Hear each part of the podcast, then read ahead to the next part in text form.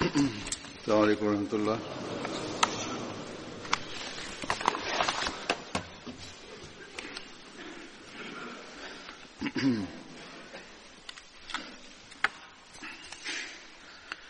أشهد أن لا إله إلا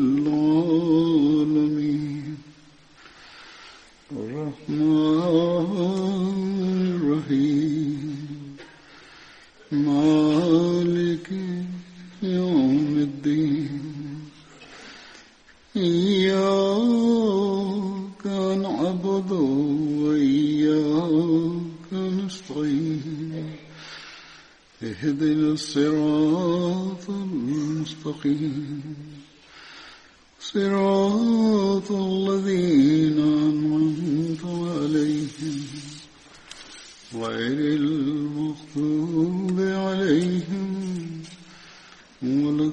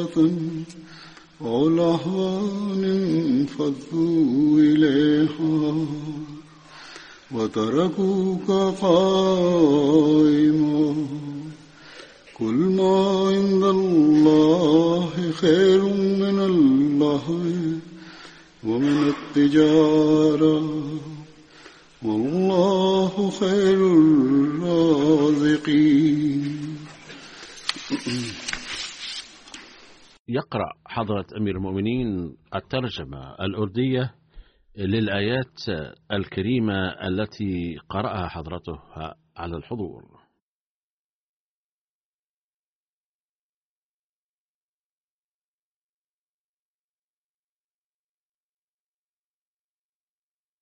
ثم يقول حاتم المؤمنين اليوم آخر جمع رمضان هذا وكما هو ملاحظ فإن الناس يسعون لحضور صلاة الجمعة باهتمام أكبر في هذا اليوم. ومن المصادفة أنها عطلة المدارس. ولهذا السبب إذن إزداد عدد الحضور الذي سلفا يكون أفضل.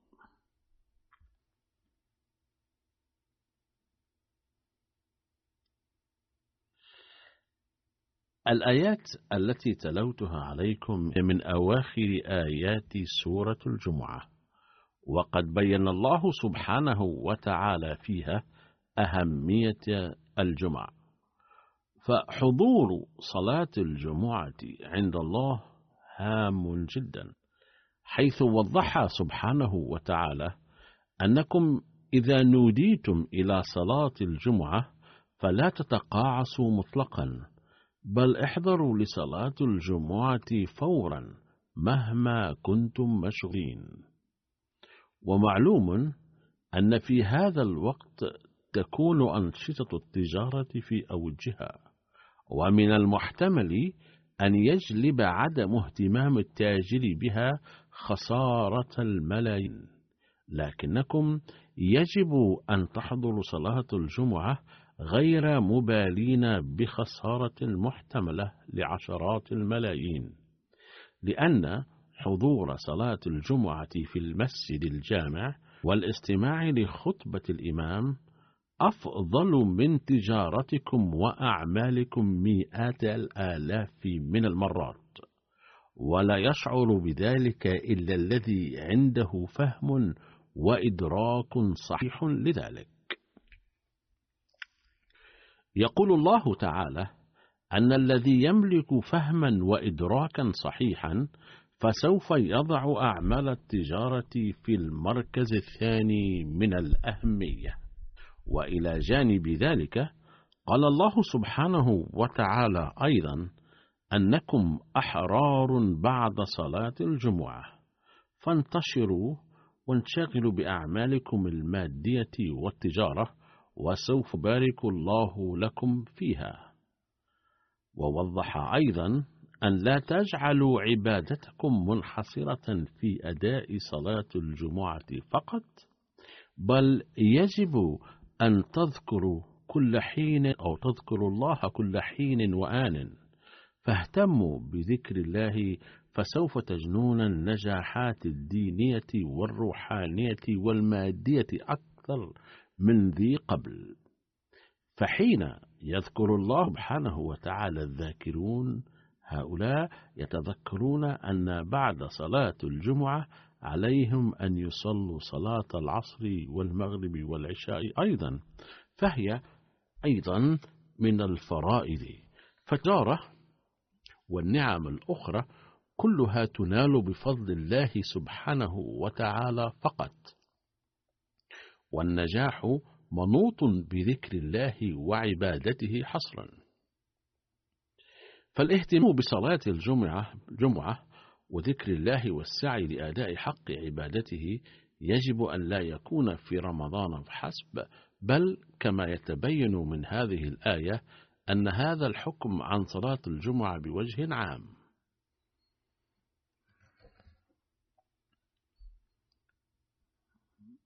يقول سيدنا المسيح الموعود عليه السلام في موضع موضحا أهمية صلاة الجمعة. إن يوم الجمعة إنما هو يوم عيد وهذا العيد أفضل من العيدين الآخرين وذلك لأن له سورة الجمعة. أي في سورة الجمعة ورد لفت الانتباه إلى أداء الجمعة وجه خاص ثم ذكر حضرته محادثة أحد اليهود مع سيدنا عمر رضي الله عنه عن آية أكملت لكم دينكم. إذ قال له اليهودي لو علينا نزلت هذه الآية لاتخذناه عيدا. فقال له سيدنا عمر رضي الله عنه قد علمت اليوم الذي أنزلت فيه الليلة التي أنزلت ليلة الجمعة ونحن مع رسول الله صلى الله عليه وسلم بعرفات. أي أن يوم الجمعة هو العيد بحد ذاته لأن هذه الآية نزلت في يوم الجمعة. يقول سيدنا المسيح الموعود عليه السلام إن كثيرا من الناس غافلون عن هذا العيد أي العيد الذي أمر الله بالاحتفال به كل أسبوع والذي أخبر الله أن إكمال الدين وإتمام النعمة حصل فيه لكن الناس لا يهتمون به ويظنون أنهم بحضور آخر جمعة في رمضان باهتمام سينالون ثواب كل الجمع. إذا يجب المحافظة على صلاة الجمعة باهتمام ملحوظ. فثمة حاجة إلى الاهتمام بكل جمعة في السنة كما تهتم بآخر جمعة في رمضان. يقول الله سبحانه وتعالى إن على كل مؤمن إن كان صادقا أن يهتم بذلك. لكن ما يحدث على أرض الواقع أن كثيرا من الناس لا يعيرون لها أي اهتمام ويضيعون الجمعة في التجارات والرغائب المادية. يقول الله سبحانه وتعالى اعلموا أن ما عند الله أفضل بكثير من هذه الثروات المادية وأعمال الله إنما الله سبحانه وتعالى هو من يرزقكم. فهذا الأمر هام جدا لكل مؤمن وأجدر بالانتباه. أما نحن الذين آمنا بإمام هذا الزمان فبحاجة إلى هذا الأمر بوجه خاص. يواصل الحافظ الأمين ويقول كان سيدنا الخليفة الأول رضي الله عنه يقول إن المؤمنين في الحقيقة هم الأحمديون فقط الذين آمنوا بإمام الزمان. فهذا الإيمان يلقي علينا مسؤولية وهي أن نجعل أعمالنا موافقة لتعليم الله سبحانه وتعالى وننصاع لأوامره سبحانه وتعالى أيضا. حيث يجب ألا تكون الأولوية عندنا للرغائب المادية بل يجب أن تكون أولوياتنا أن ننال رضوان الله ونسعى لذلك. لكن كثيرا منا ينسون لماذا آمنا بالمسيح الموعود عليه السلام. وكان قد جاء ليقوي علاقتنا بالله سبحانه وتعالى ولكي يخبرنا أن أولى أولوياتنا هي الفوز برضوان الله سبحانه وتعالى وحبه. فيجب ألا يقتصر توجهنا إلى الله بالصلاة والدعاء حين لا تتحقق أمنياتنا المادية ونبتهد إليه ليحققها بحيث لا نعلم ما هي أهمية رضوان الله والفوز به. ونكون مهتمين بأمنياتنا وحاجاتنا المادية فقط. يقول سيدنا المسيح الموعود عليه السلام في موضع قولوا لكم حقا أن هذه فرصة قد خلقها الله تعالى للسعداء فإنما المبارك من ينتفع بها. فيا من أنشأتم العلاقة بي. لا تغتروا ظانين أنكم قد نلتم كل ما كنتم نائلين. صحيح أنكم أقرب إلى السعادة من الذين أنكروا وأسخطوا الله تعالى بإنكارهم الشه... عفوا بإنكارهم الشديد وإهانتهم. وصحيح أيضا أنكم بإحسان الظن بذلتم قصار جهدكم لاتقاء غضب الله تعالى ولكن الواقع أنكم اقتربتم من النبع الذي فجره الله تعالى الآن لنيل الحياة الأبدية. إلا أنكم لم تشربوا منه بعد. فاسألوا الله تعالى التوفيق لكم ليسقيكم منه بفضله وكرمه حتى ترتووا. فلا يمكن أن يتحقق شيء بدون الله عز وجل.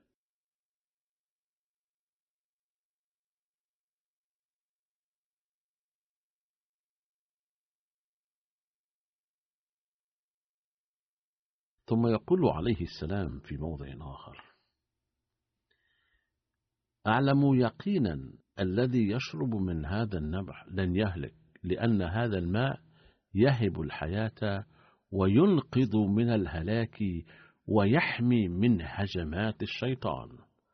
ولكن كيف السبيل إلى الارتواء من هذا النبع إنما هو أن تؤدوا بالكامل الحقين اللذين أقامهما الله تعالى. أحدهما هو حق والله والآخر حق الخلق. أقول أي حطم المؤمنين لقد وضح سيدنا المسيح الموعود عليه السلام أن عليكم أن تجعلوا أعمالكم بحسب تعليم الله تعالى وأن ترفعوا بعد بيعته مستوى عباداتكم ومستوى أداء حقوق العباد وإلا فلا يمكن أن تنالوا أفضال الله تعالى كما هو حقها.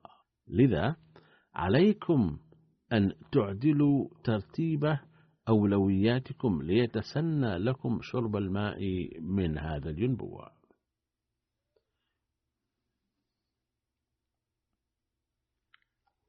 يواصل حاطب المؤمنين ويقول لقد قال سيدنا الخليفة الأول رضي الله عنه ذات مرة يقول سيدنا المسيح الموعود عليه السلام بقي أن تشربوا الماء من هذا النبع فأفكر هل أنا المخاطب بهذا الكلام.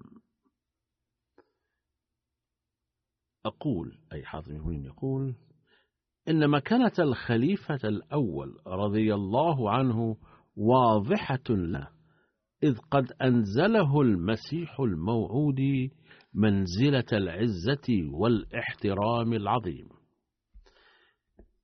فإذا كان الخليفة الأول رضي الله عنه وهو من هو. إذا كان قلقا بهذا الشأن فما بالنا نحن؟ وكم علينا أن نقلق ونفكر بشدة لشرب الماء من هذا النبع؟ وكيف يمكننا أن نؤدي حق البيعة؟ إذا لا بد من أداء حق الله سبحانه وتعالى لنيل رضاه.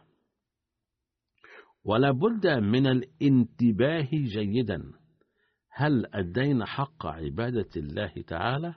وقد جعل العبادة هي الهدف الوحيد من خلقنا كما يقول عز وجل وما خلقت الجن والإنس إلا ليعبدون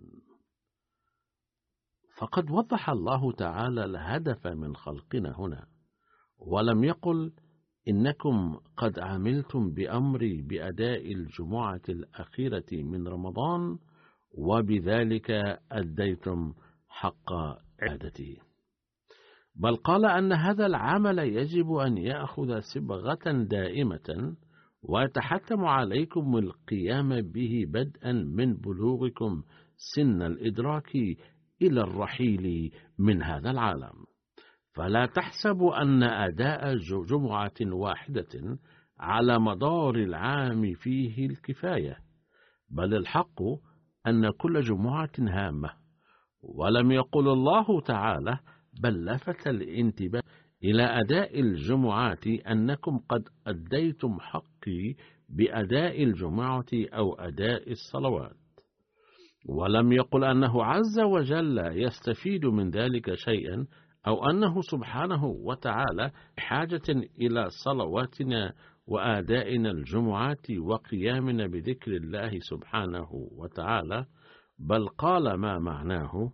عندما تحضرون لأداء صلاة الجمعة وتسمعون الخطبة وتذكرون الله تعالى ففي يوم الجمعة ساعة لا يسأل الله تعالى عبد شيئا إلا أعطاه إياه.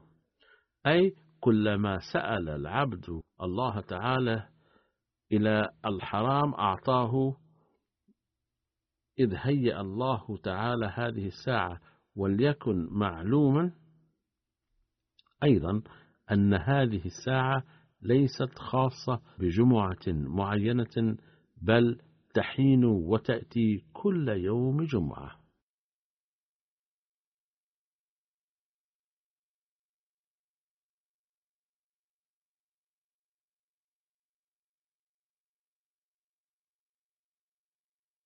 ويواصل حضرة أمير المؤمنين ويقول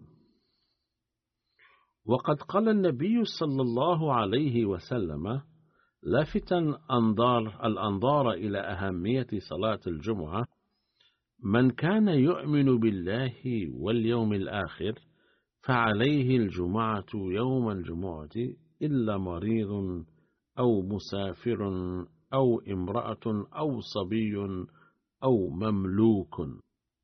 وذلك لأن هؤلاء الأربعة يكونوا مضطرين أحيانا وقال صلى الله عليه وسلم أيضا فمن استغنى بلهو أو تجارة استغنى الله عنه والله غني حميد.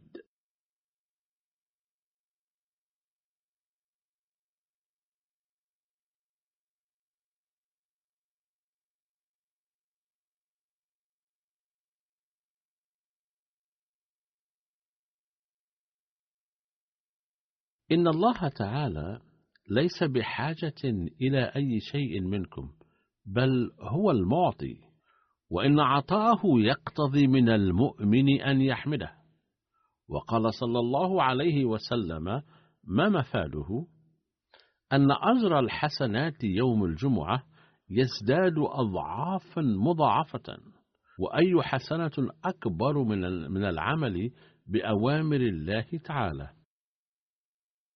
فعندما يعمل المؤمن بأوامره سبحانه وتعالى لنيل رضاه بما فيها حضور الجمعة أيضا والالتزام بالصلاة والعبادات الأخرى ففعله هذا حسنة كبيرة وفي هذا الحال كم من أجر سيعطيه الله تعالى مؤمنا يكسب الحسنات ويقوم العبادة ويحضر الجمعة لنيل رضا الله تعالى فقط. دون أن تكون لديه أية أولوية دنيوية. وقد أنذر النبي صلى الله عليه وسلم من يترك الجمعة دون ما سبب. فقال معناه من ترك الجمعة بغير عذر كتب منافقا في سجل أعماله.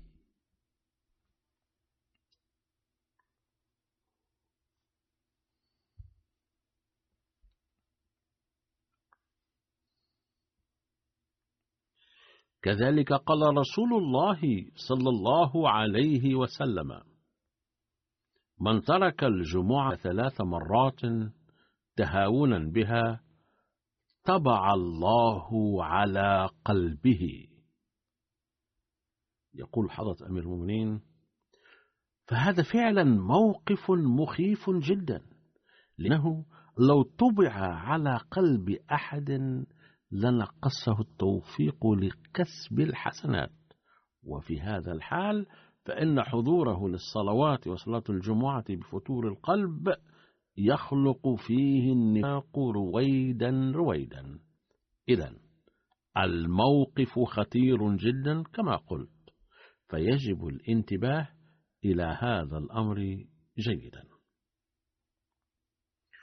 ثم يضيف حضرته ويقول لقد قال رسول الله صلى الله عليه وسلم احضروا الجمعة فإن الرجل لا يتخلف عن الجمعة حتى إنه لا يتخلف عن الجنة وإنه لمن أهلها.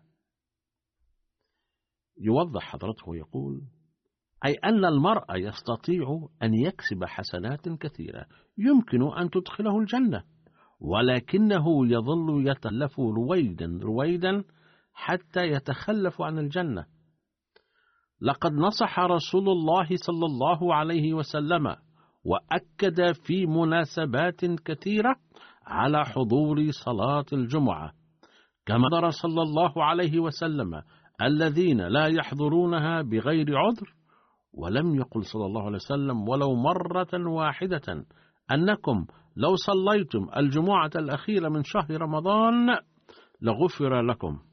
إلى أننا نجد في حديث النبي صلى الله عليه وسلم قوله من استغنى بلهو أو تجارة استغنى الله عنه ولا يقتصر الأمر على صلاة الجمعة فقط بل بين صلى الله عليه وسلم علامة المؤمن أنه ينتبه جيدا إلى الصلوات الأخرى أيضا وينتظرها. وينتظر الجمعة من جمعة إلى أخرى فلا يضيع الجمعات والصلوات لمشاغل دنيوية وأهوائها.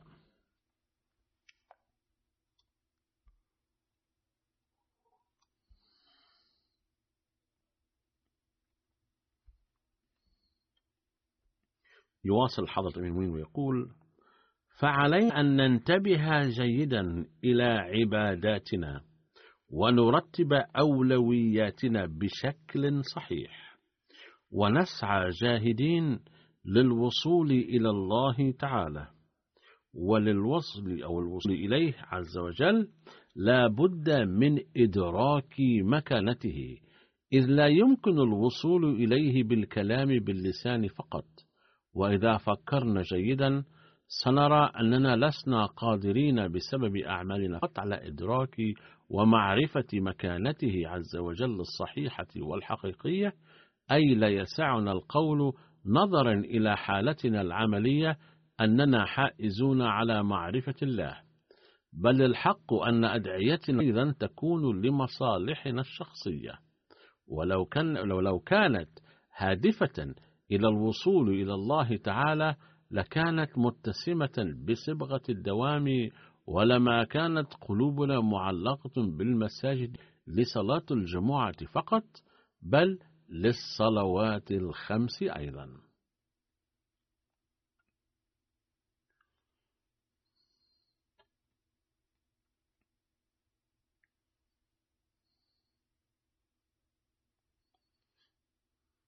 ولكننا لا ندرك ذلك حقا كما قلت. إذ نولي الحاجات العابرة الآتية أهمية أكثر ونجعل الحياة الكبرى والدائمة أمرا ثانويا. فنترك الصلوات والجمعات من أجل المنافع المادية العابرة ونقول سوف نسأل الله الغفران وسوف يغفر لنا فلا بأس لو أنجزنا أمورنا الدنيوية على حساب الصلاة والجمعة. فمثلا يقول صاحب العمل والتجارة يجب ألا أخسر هذا الزبون.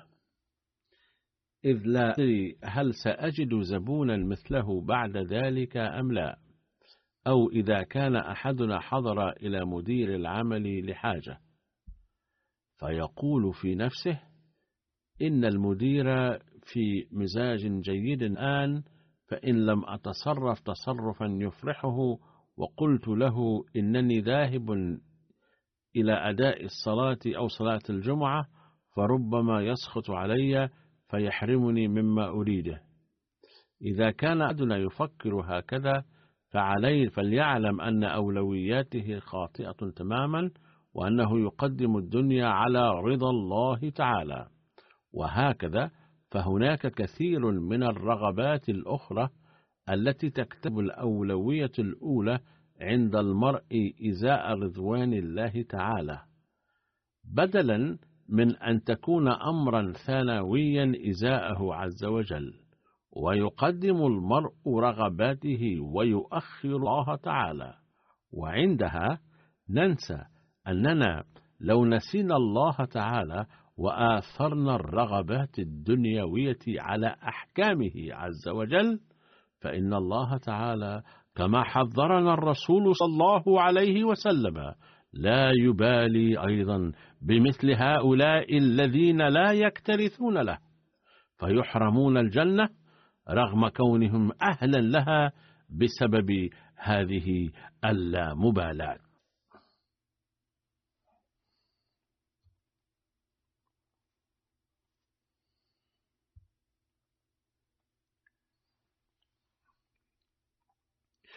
يواصل حضرة المؤمنين ويقول لذا فعلى المؤمن أن يجعل نصب عينيه دائما أن عمله وتجارته إنما يبارك فيهما بفضل الله وحده وما دامت البركة تنزل بفضل الله تعالى فلماذا لا يسعى لأداء حقه عز وجل منذ البداية؟ يواصل حضرته ويقول إذا هناك حاجة ماسة إلى أن يدرك كل واحد منا هذا المبدأ. ولو أدركناه لصارت مساجدنا عامرة بالمصلين في الصلوات الخمس عموما إضافة إلى عمرانها في رمضان.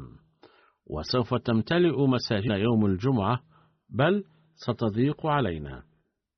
وهذا هو هدف بعثة المسيح الموعود عليه الصلاة والسلام أي أنه قد بعث لكي يقرب العباد من ربهم. وهذه هي الغاية من البيعة أي أن نتقرب إلى الله تعالى ونرتبط به ونصبح عباده الحقيقيين وتكون صلواتنا وجمعاتنا وصيامنا وأعيادنا وسيلة للفوز بالله تعالى وبقربه. والحق أن الله تعالى إنما فرض علينا صيام رمضان كل سنة لكي يسعى المؤمن باهتمام خاص لرفع معايير صلاحه وعبادته ثم يحافظ عليها ويتثبت فيها ثم يقدم أكثر في رمضان المقدم ويتبوأ منازل أعلى منها. لا أن نرجع القهقري إلى ما نتقهقر إلى الوراء إلى كنا عليه من قبل لقد أخبرنا المسيح الموعود عليه الصلاة والسلام أنه إذا لم يكن يوما خيرا من أمسنا فلسنا بمؤمنين حقا.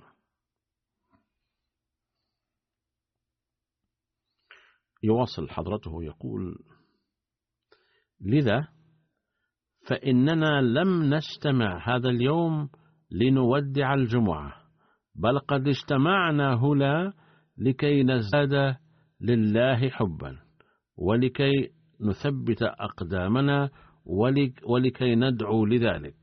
فيجب أن نعاهد اليوم على أننا سوف نزداد تعلقا بالله وقربا منه إن شاء الله تعالى. ومن المحال أن نقوم بهذا العهد والدعاء إلا إذا كنا عند إذا كان عفوا عندنا الإحساس بأهمية قرب الله تعالى.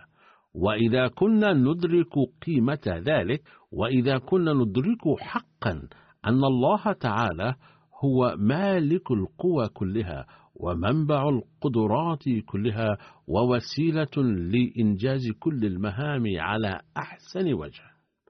أما إذا كنا نقيم للأعمال والتجارات الدنيوية قدرا وقيمة أكثر من الله تعالى فمثلنا كمثل الصبيان الذين لا يقدرون الدرر الثمينة ولو جدوها ملقاة في مكان ظنوها بلورات زجاجية يلعبون بها بضرب بعضها على بعض ومن جمع أكثر عد من الفائزين.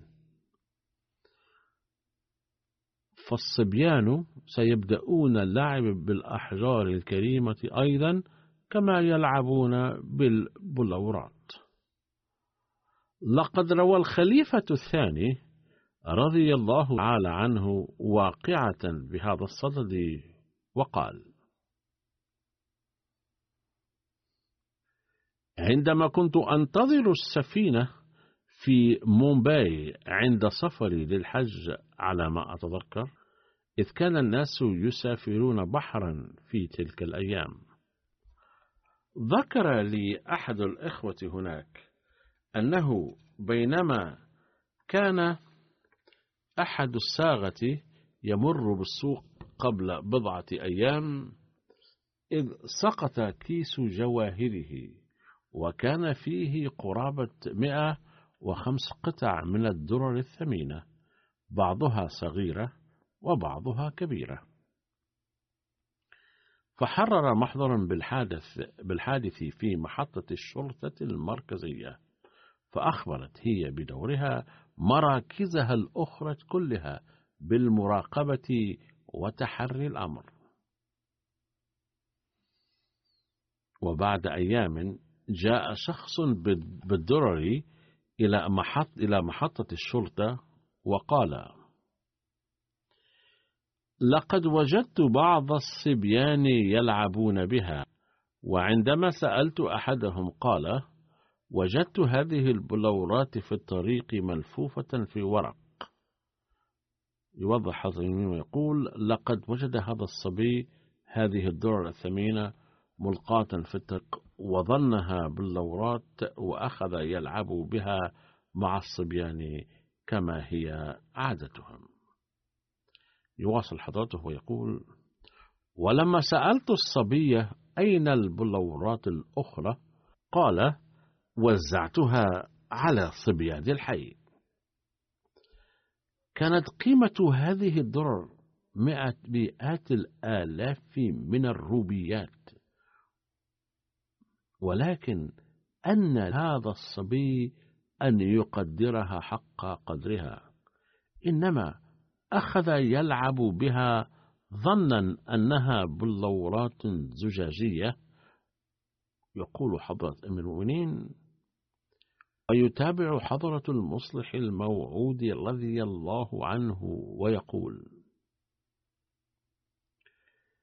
لو أنا والد هذا الصبي وجد هذه الذرة فلربما حاول إخفائها جاهدا بل ربما هاجر من بلدته إلى بلدة أخرى لكي يبيعها هنالك ولكن لم يكن لهذه اللآلي أية قيمة عند الصبي وإنما ظنها باللورات من الزجاج فأخذ يقسمها بين الأولاد. ولو أنه وجد حبات من الحلوى لم يقسمها بين الأولاد كما وزع الدرر بينهم مسرورا. ولكن عندما سأله الصبيان الآخرون عن الأحجار الكريمة فلربما قال لهم عندي مئة وخمس من هذه البلورات الزجاجية وماذا عسى أن أفعل بها كلها؟ فأخذوا مني بعضا منها. وهكذا وزعها عليهم. ولكنه لو وجد حبات من الحلوة هكذا لما وزعها على الصبيان الآخرين ولقال في نفسه سآكله كلها وحدي. ولا كانت حبات الحلوى عنده أكثر قيمة وأهمية من البلورات الزجاجية.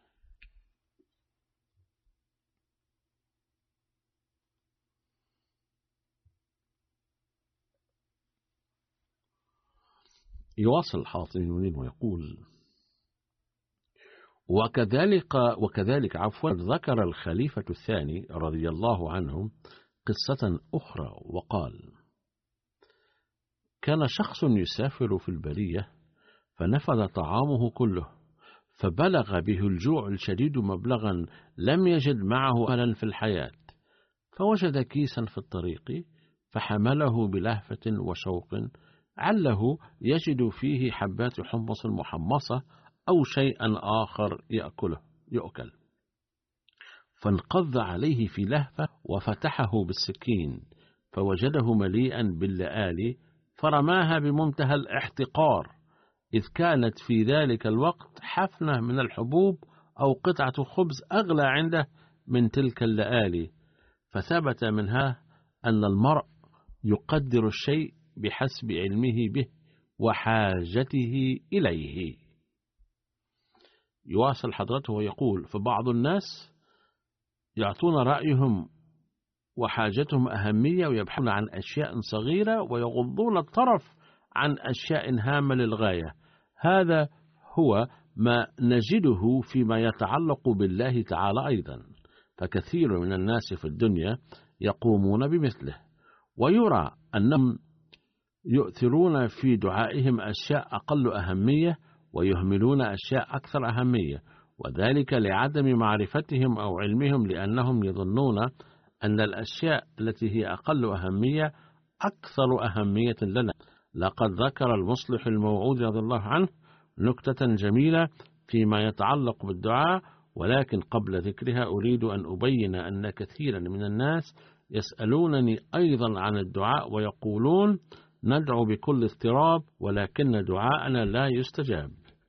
أجيبهم بحسب الآية التالية التي قد شرحها في أول خطبة الجمعة أو شرحتها عفوا في أول خطبة للجمعة من رمضان هذا.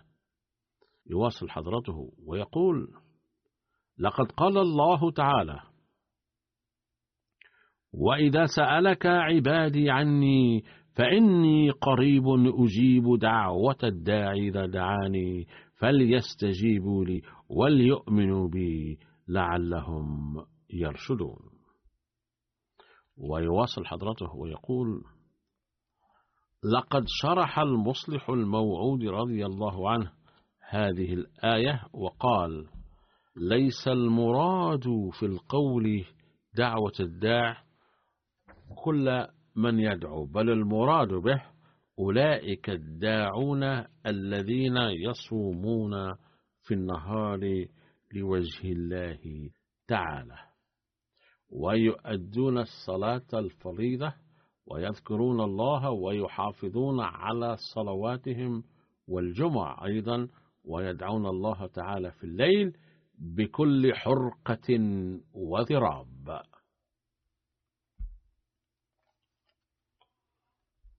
يمكن أن يراد بكلمة الداح كل من يدعو أيضا ولكن ورد ذكرها هنا في سياق رمضان.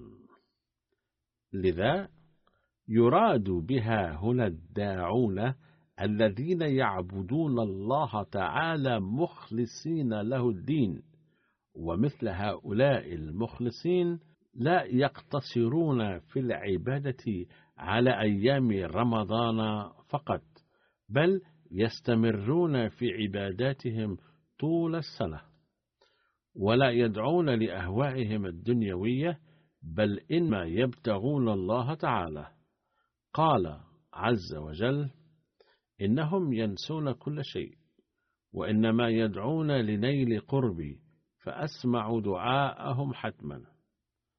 هذا هو تعريف الداعي الذي قدمه المصلح الموعود رضي الله عنه بقوله أنه من يسعى لنيل قلب الله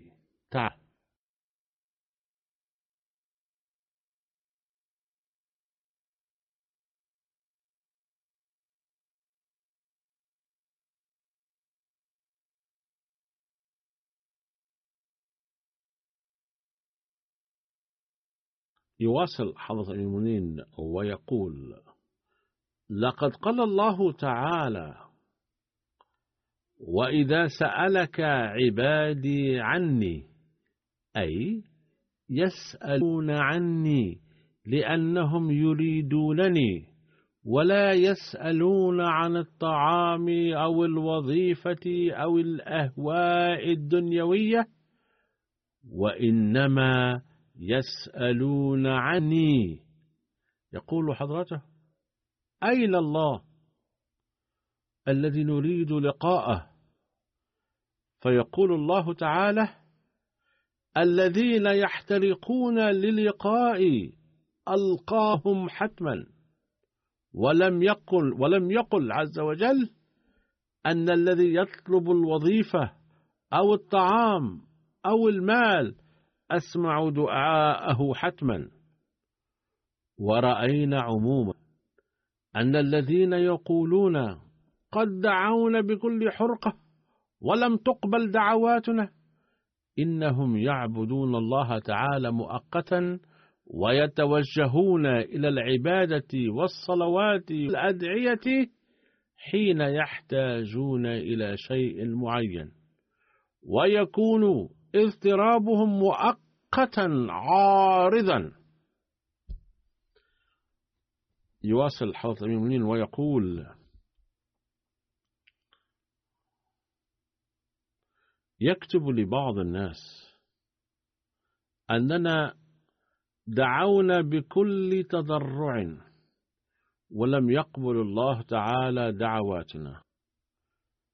فليعلموا أن الله تعالى لم يقل إنني سأحقق جميع الأهواء الدنيوية وأقبل الدعوات كلها. اللهم إلا إذا أحدثنا التغير أو التغيير الطيب في أنفسنا ودعونا الله تعالى بحرقة لنيل قربه عز وجل. فلمثل هذا الداعي يقول الله تعالى أجيبه حتما. وسأقف معه. كوني وليا له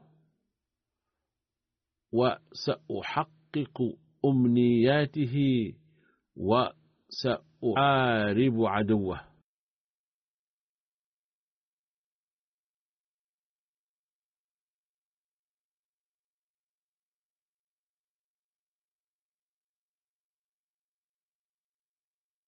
يقول حضرة المؤمنين لقد قال المصلح الموعود رضي الله عنه. هناك بعض المفاهيم لا تظهر في الكلمات وإنما هي تكون مستورة في العبارة. وهذا هو الحال هنا. ليس المراد من الداعي هنا كل من يدعو بل الذي يسأل عن الله. يقول الله عز وجل عندما يجري عبادي إلي باضطراب وعش ووله ويلتهفون أين ربنا؟ فقل لعبادي هؤلاء إنني لا أرد دعاء هؤلاء الداعين أبدا بل أسمعه وأقبله يوصل الحاضر المنير ويقول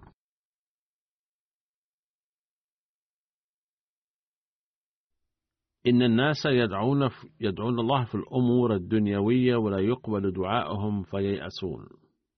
مثلا يقدم كثيرا من من الناس طلباتهم لوظيفة فلا بد أن ينالها من هو الأحق بها من غيره. وإذا قال شخص إنني دعوت لها باضطراب كثير فيمكن أن يكون آخر قد دعا باضطراب أكثر. لذا هو نال الوظيفة. وهكذا هي أمور الدنيا الأخرى لأن أشياء الدنيا محدودة فإذا كانت الوظيفة الشاغرة واحد ويكون لها اثنان من الطلاب فلا بد أن توهب لواحد منهما. ولكن الله تعالى غير المحدود ولا حد له فإذا طلبنا الفوز بالله تعالى فيمكن أن يفوز به الجميع شرط أن يدعو باضطراب ويعمل بأحكامه عز وجل. وهذا ما قاله الله تعالى فليستجيبوا لي ويقدروا مقام الله الأعلى والأرفع ويعرفوا الألماس ولا يحبسوه كرة بلورية. في هذه الحال يمكن الفوز بالله تعالى. والذي فاز بالله تعالى جاءت كل كل نعمة دنيوية تحت أقدامه.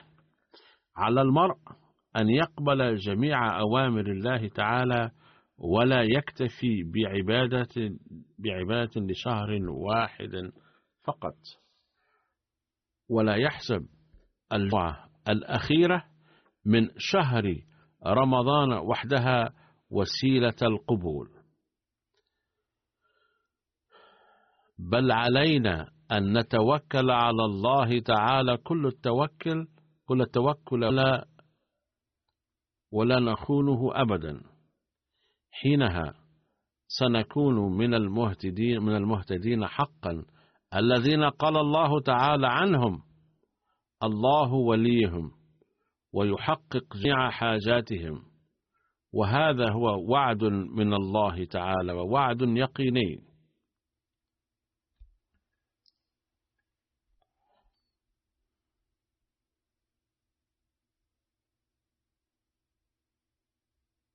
فما دنا قد آمنا بالمسيح الموعود عليه الصلاة والسلام فمن واجبنا أن نرفع مستوى عباداتنا. والمستوى الذي أحرزناه في رمضان هذا أو سعينا لإحرازه ينبغي أن لا ندعه يهبط. وأن نرفع مستوى صلواتنا باستمرار ونحافظ على حضورنا لصلوات الجمعة ونعم بأحكام الله تعالى ونستمر في سعينا لنكون من الأخيار الذين يسألون الله تعالى الفوز به عز وجل. أي ينبغي أن نسعى وندعو دوما للفوز بالله تعالى. وأن تكون صلواتنا وعباداتنا وسيلة للقاء الله تعالى. وفقنا الله عز وجل لنيل هذه المستويات وأيدنا للحصول عليه بأحسن صورة. آمين. ثم آمين.